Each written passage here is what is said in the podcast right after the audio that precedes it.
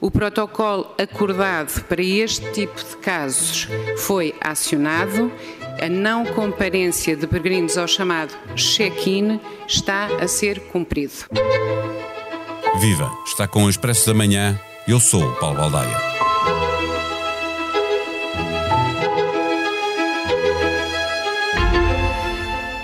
Começou com um pouco mais de 100, passou muito rapidamente a quase 200 vieram de dois países, Angola e Cabo Verde, não estão dados como desaparecidos. As autoridades portuguesas, aliás, consideram-nos apenas em parte incerta e salientam que estes peregrinos estão legalmente em Portugal. Se estiverem noutro país europeu, desde que pertença ao espaço de Schengen, estarão também dentro da lei. Para já, faltaram ações ligadas à Jornada Mundial da Juventude para as quais se tinham inscrito. O jornalismo também se faz a partir de ideias feitas, de preconceitos, que é preciso confirmar para que deixem de ser apenas um rumor.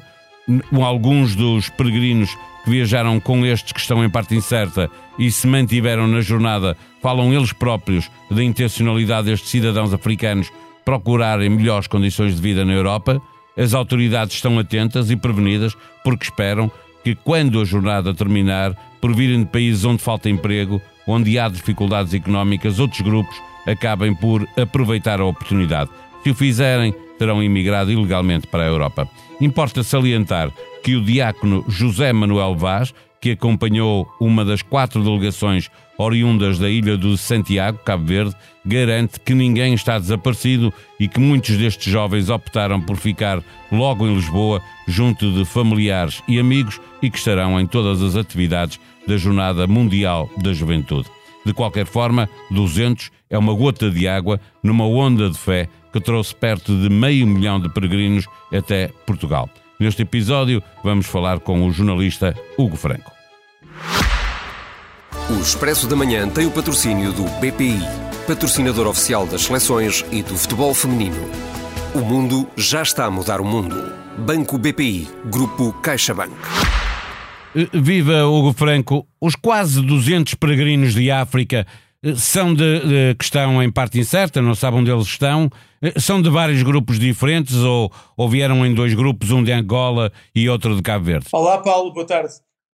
Uh, os, os, peregrinos que, que, estamos aqui a falar são peregrinos que vieram em dois grupos, pelo que sabemos, dois grupos distintos, um de Cabo Verde e outro de Angola. O maior é de Cabo Verde serão cerca de 140 números redondos e os restantes de Angola. Uh, sabemos que terão sido um, grupos organizados que, que, que, alertaram e que indicaram às autoridades portuguesas já há algumas semanas ou meses que viriam à, à Jornada Mundial da Juventude. As autoridades portuguesas terão feito o controle de vetting normal nestes casos, que é perceber se as pessoas têm algum, algum tipo de cadastro, alguma ligação criminal ou algum, algum problema que pudesse perturbar a vinda deles a Portugal. E o que é certo é que não, tiveram luz verde para vir e vieram, viajaram para Lisboa, para o aeroporto de Lisboa. Eh, eh, já lá vamos a essa parte perceber, porque eu presumo uh, que, que, seja mais fácil nesta altura e perante umas jornadas, uh, que, uma jornada mundial da juventude que espera receber meio milhão de peregrinos, é muito mais fácil conseguir o visto do que é normal, não é? Presumo. É, em princípio sim, não, não estou dentro, obviamente, de, de todo o processo de vetting e de, de controle. Acredito que haja, obviamente, um, um, grau, um grau superior ao normal noutras vindas de, de, de, de pessoas fora dos espaços Schengen. Para este caso concreto, terá havido um maior controle. Acredito, claro, que o controle, dado a quantidade de pessoas que vêm, acaba por não ser, se calhar, tão, tão minucioso como poderia ser e dar também a exiguidade de pessoas que existem operacionais para fazer este controle. Eh, Hugo, estavas a dar conta eh, eh, que são dois grupos, um vindo de Angola, outro de, de Cabo Verde. Destas pessoas que estão em parte incertas, as autoridades não querem utilizar o termo desaparecidas porque elas estão legalmente em Portugal enquanto o, o visto eh, estiver atualizado. Eh, essas pessoas que estão em parte incerta chegaram a participar em atividades religiosas ou, ou desapareceram assim que puseram os pés em Portugal? Não, nesse, temos, nisso temos a certeza, de, através de várias fontes, de que eles basicamente chegaram a Portugal via, via, via chegaram ao aeroporto e que não, depois já não rumaram a Leiria Fátima, onde, onde iriam para três paróquias diferentes para participar em eventos pré-Jornada Mundial da Juventude, portanto, um pouco antes da Jornada Mundial da Juventude, e, e portanto sabemos sim que eles vieram para Portugal, viajaram, chegaram a Lisboa. O que é certo é que depois já não rumaram mais para norte e terá, terá sido em Lisboa terão desaparecido. A questão central aqui é, havendo tanta gente em parte incerta e vindo de dois grupos, isso poderá significar que houve uh, algum grupo organizado a ajudar estas pessoas numa tentativa de emigrar ilegalmente? Não sabemos, é uma pergunta de para um milhão de dólares, daquelas perguntas que gostava de responder com clareza, mas em, neste momento não conseguimos mesmo saber. Mesmo as autoridades neste momento têm sérias dúvidas. Há fontes que nos garantem que estas pessoas vieram para Portugal apenas com o pretexto de vir para a Jornada Mundial da Juventude, apenas com o pretexto para vir depois poder emigrar eh, ilegalmente para outras partes da Europa ou mesmo dentro de Portugal, mas não sabemos ainda se de facto isto aconteceu ou se de facto existe esta tese que agora um diácono de Cabo Verde que está em Lisboa que diz que eles não estão desaparecidos, são simplesmente em Lisboa, não se não arrumaram a leiria e optaram por ficar em Lisboa. Portanto, neste momento não consigo responder se de facto estão ligados ou não a redes de imigração ilegal. Eh, mas sendo quase 200, eh, poderiam estar em Lisboa sem que se percebesse onde é que estão a dormir? Eh. Também é daquelas questões que eu não consigo responder. Neste momento temos, teremos meio milhão de pessoas, ou, ou até pouco mais já neste momento na, na, capital. Não te consigo dizer, dada a confusão, dada a quantidade de pessoas que, que alugaram casas, que estão em casas de acolhimento, famílias de acolhimento, em, em escolas. Em escolas, etc. Tal e qual não te consigo dizer porque de facto deve ser uma, neste momento uma agulha no palheiro. Eh, nós já vimos uh, cenas idênticas a estas, ou que se presume que tenha acontecido aqui, uh, por exemplo, em Jogos Olímpicos ou em, em mundiais desportivos, uh, mais do que por razões económicas, atletas a abandonar as suas delegações, muitas vezes por motivos políticos e a pedirem asilo.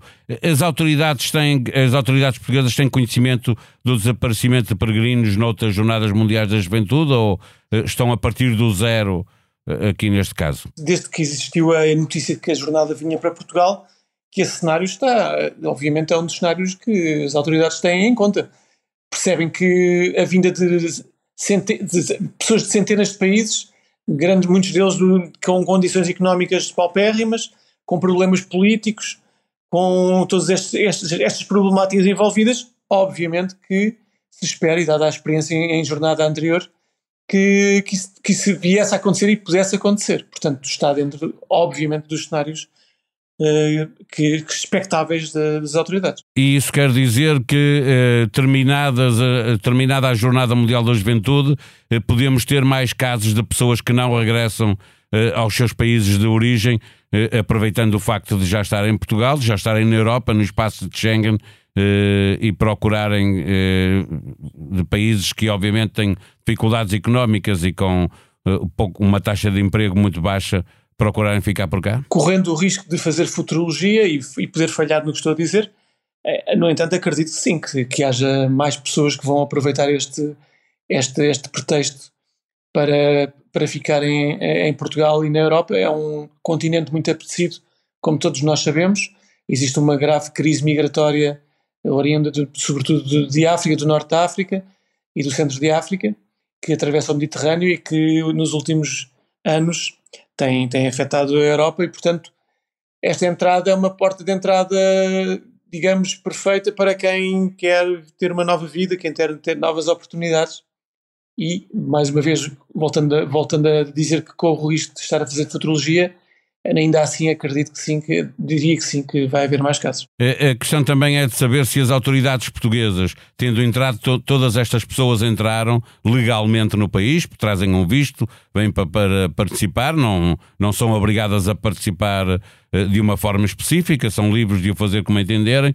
Eh, as autoridades portuguesas estão, eu diria, manietadas, não podem fazer muita coisa nesta altura para uh, limitam-se a esperar que o tempo passe para perceber se, se as pessoas aparecem ou não, ou, ou andam à procura dessas pessoas?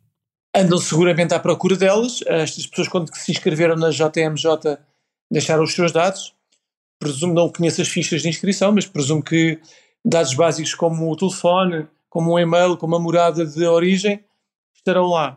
E, portanto, a partir dessas pistas, desses dados, tentarão chegar uh, ao contacto com estas pessoas sendo 200 pessoas, acredito que seja obviamente mais difícil para, para saber de onde estão todas elas. ainda assim acredito que sim, que, que agora, esta, agora esta é uma fase de monitorização, é uma fase de pesquisa, de, de contactos e que possivelmente vão, se vão multiplicar porque, eh, voltando à, à questão anterior, acredito que estes não serão os únicos casos que irão acontecer.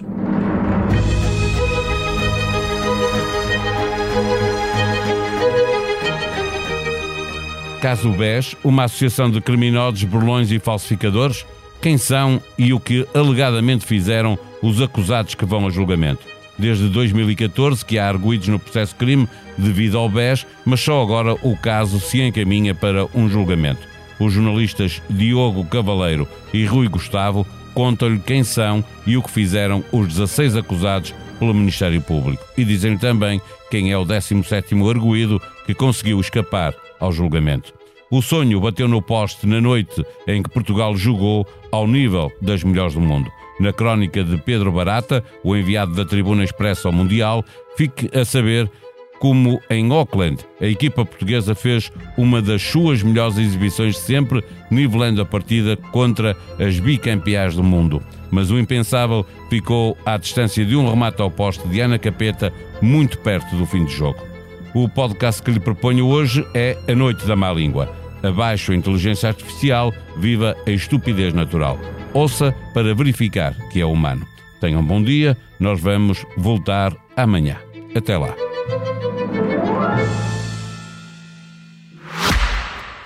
O Expresso da Manhã tem o patrocínio do BPI, patrocinador oficial das seleções e do futebol feminino. O mundo já está a mudar o mundo. Banco BPI, Grupo CaixaBank.